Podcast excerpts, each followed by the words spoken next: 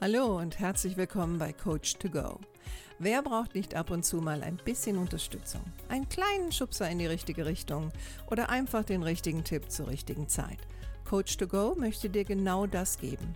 Und ich bin Heike Beck-Kobau und seit über 25 Jahren berate und begleite ich Menschen als Coach, Autorin und Mediatorin. Und ich würde mich sehr freuen, wenn ich auch dein Wegbegleiter sein darf. Hallo, ich bin Heike Beck-Kobau und schön, dass du vorbeischaust. Äh, falls du mich noch nicht kennst, ich bin seit über 25 Jahren als ähm, Coach und Mediatorin tätig, primär im Gesundheitswesen und hier in meinen YouTube-Videos gebe ich Impulse, Anregungen und Tipps, wie man verschiedene Situationen in seinem Leben, äh, beruflich oder privat, anders angehen kann. Also mein Anliegen ist, ich bin eine Lehrende und ich möchte einfach ein bisschen was von dem was ich gelernt habe und was ich in meiner Arbeit anwende, einfach weitergeben. Und äh, wenn du meine Videos schon kennst, dann weißt du, dass die meistens so zwischen 10 und 15 Minuten lang sind. Und das heutige Thema lautet, ähm, die Schublade ist zu, wenn wir andere einfach nicht mehr anders sehen wollen. Und was ich damit meine ist, also ich bin ja als Mediatorin und Schlichterin unterwegs und das sind ja dann oft sehr festgefahrene Konflikte die äh, man vielleicht versucht hat zu regeln. Meistens ist meine Erfahrung, das waren so halbherzige Versuche. Und ähm, jetzt ist das so verfahren, dass man sagt, okay, jetzt müssen wir Geld in die Hand nehmen und jetzt muss jemand kommen und muss mit den beiden Streithähnen oder mehreren Streithähnen, je nachdem, äh, muss sie jetzt mal arbeiten und die soll das regeln.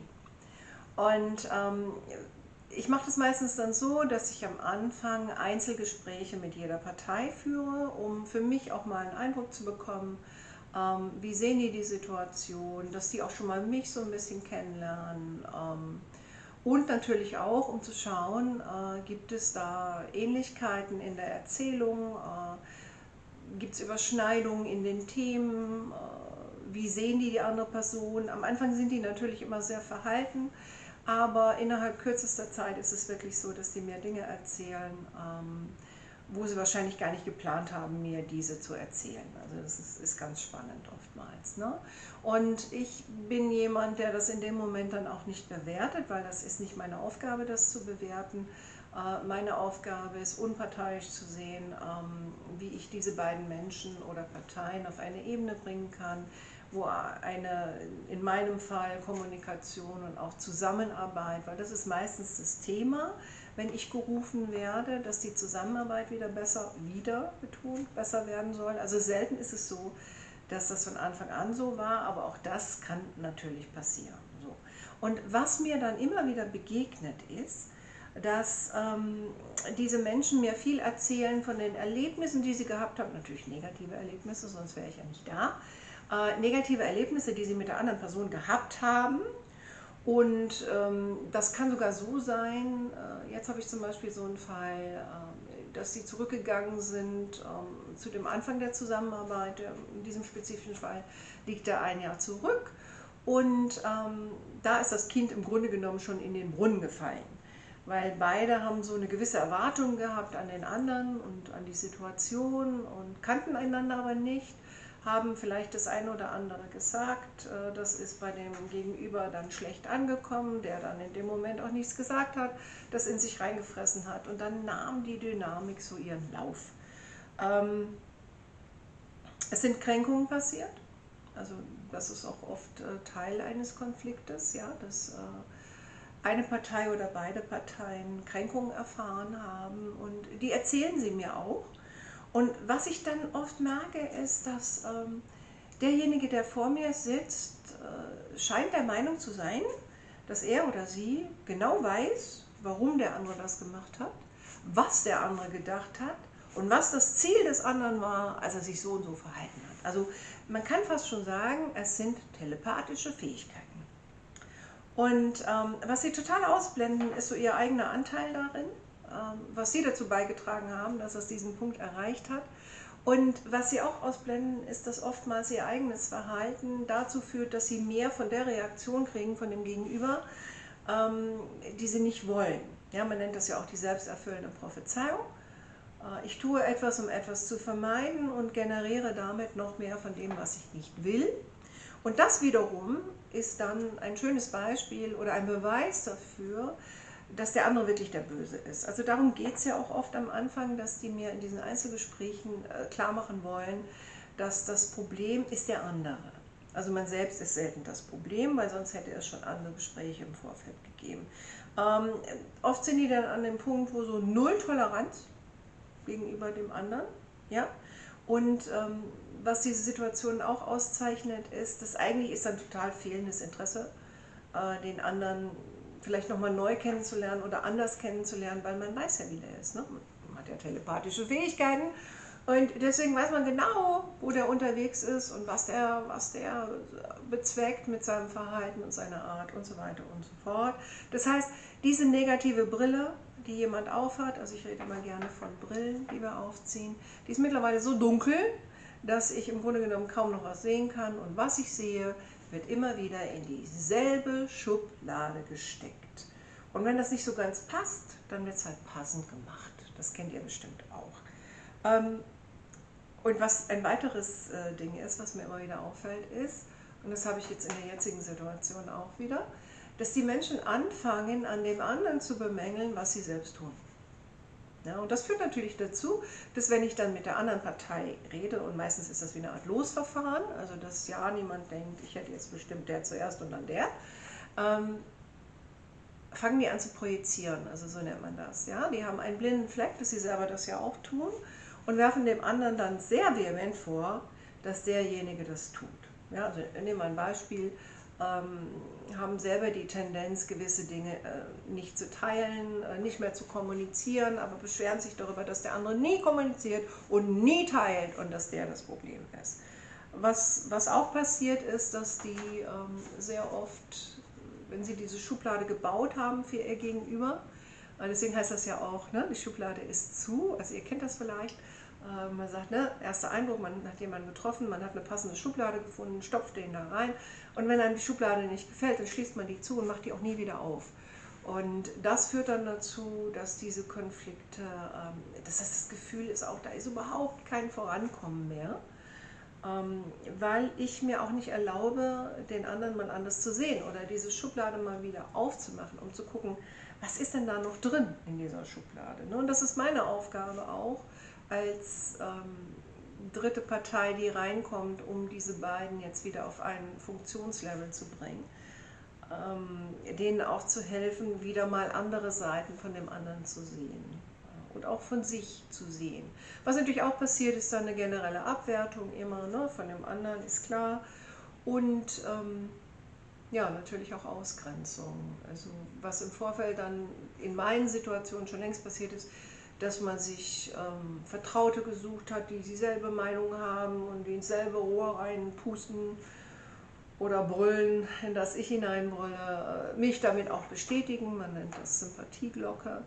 Ähm, vielleicht mache ich dazu auch noch mal was. Ähm, so Konfliktdynamiken und was kann da so passieren. Ähm, weil oftmals ist ja so, allein schon durch den Aha-Effekt kommt man ins Nachdenken und dann ist vielleicht auch was anderes möglich. So. Die Beziehung ist geschädigt, das ist klar. Ja. Ähm, und sie ist auch an einem Punkt, wo man eigentlich dem anderen gar keine Chance mehr geben möchte. Aber jetzt kommt jemand wie ich und versucht, diejenigen dahin zu bringen, dass sie doch nochmal aufeinander zugehen. Vielleicht mit neuen Verhaltensmustern, neuen Regeln. Ähm. Und ein wichtiger Punkt dabei ist, ist einer meiner Lieblingssprüche, den habe ich mal auf einem Poster gesehen. Wer anderen etwas nachträgt, hat schwer zu schleppen. Und ähm, es ist wichtig, auch manchmal einfach einen Cut zu machen. Ja? Also die Kränkung sicherlich zu thematisieren und das ist dann leichter mit Dritten, ja, die auch dafür sorgen, dass das in einer ruhigen Atmosphäre läuft, ähm, äh, dass man sich einander mitteilen kann, dass man einander nicht unterbricht und so weiter und so fort.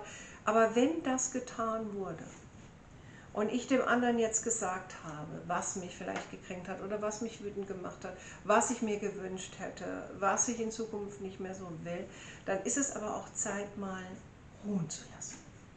Und das ist besonders wichtig bei uns Frauen, weil wir haben die Tendenz, mit unseren Elefantengehirnen den anderen, ob Männern oder Weiblein, ganz, ganz viel nachzutragen.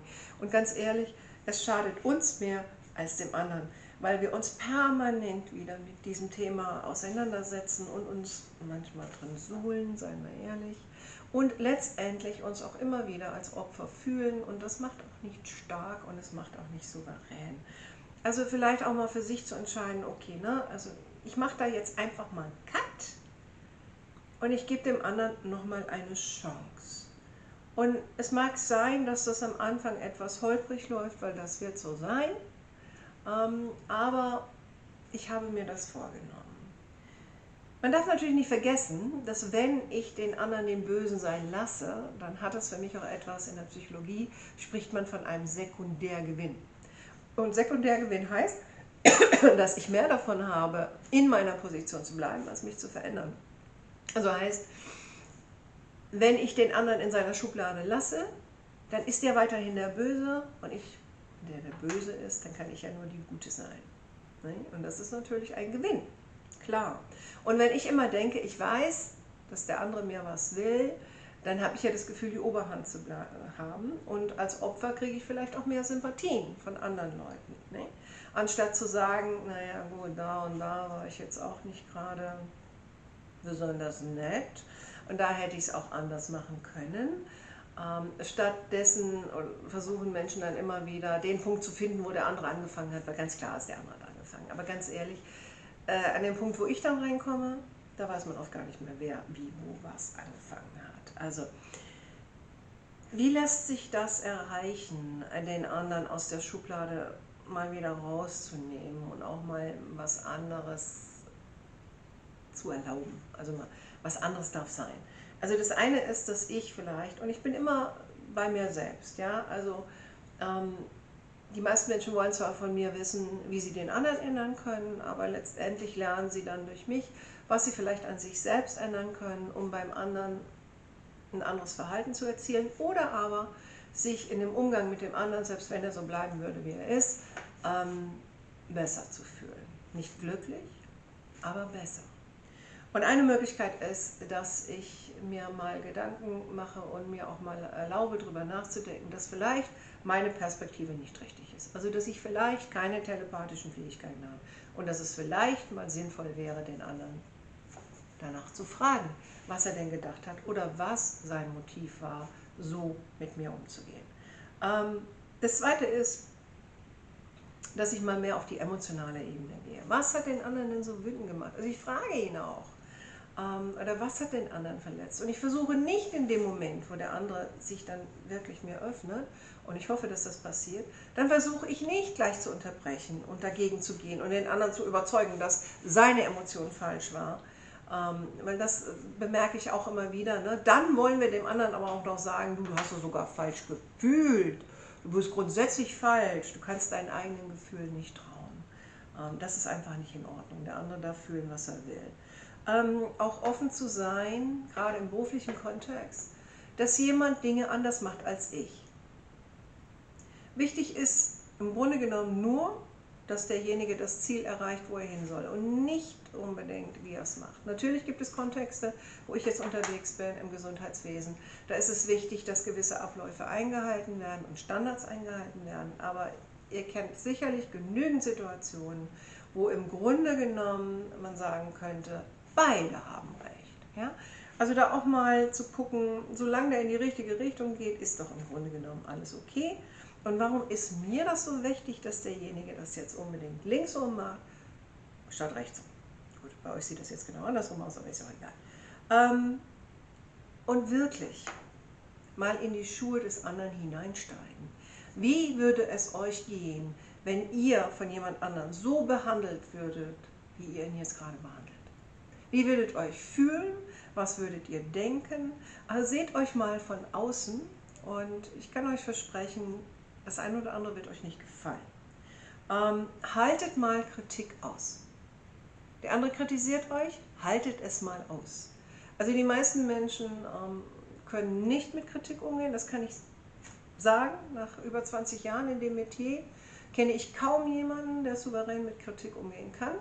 Auch wenn die einen behaupten, sie können es besser, wenn sie nicht gerechtfertigt ist oder sie ist gerechtfertigt. Also unterm Strich würde ich sagen, 90 Prozent können es überhaupt nicht.